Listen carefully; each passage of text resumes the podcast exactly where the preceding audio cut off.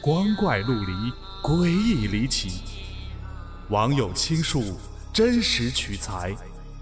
老黄故事之民间怪谈正在讲述。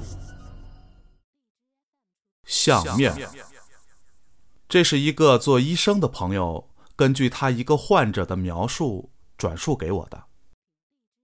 患者姓于，刚结婚不久。这天啊，和老公周末要去自驾游。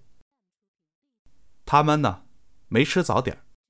原本想着在路上找个地方吃点可刚开了不到半小时吧，于女士说：“不然就在市区吃点算了，省得这个路上麻烦。”她老公同意了。不远处啊，就有一个早点铺。这一看呢。不少人排队买早点呢。于女士的老公啊，就从侧面直接走了过去，直接到了窗口，想买了先走，也就是啊，咱现在说的插队。当时啊，正好排队的轮到了一个六十来岁的大爷，可是这个大爷就不乐意了：“小伙子，怎么加塞呢？”于女士的老公情商又比较低，我有事先买了，怎么了？这时候啊，后面排队的人们也开始公愤了。你不行，你到后面去，你干嘛呢？你老者呢也没多说什么，若有所思的往后一退。你先买吧。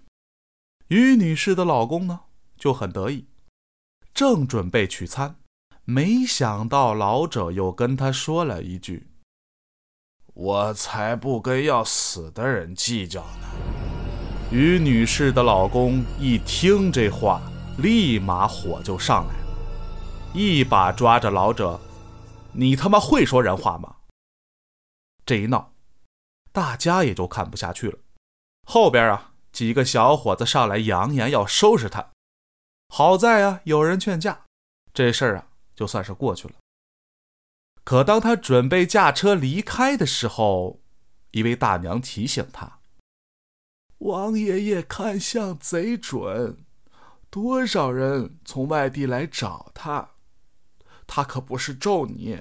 小伙子，你去认个错，让他给你破破。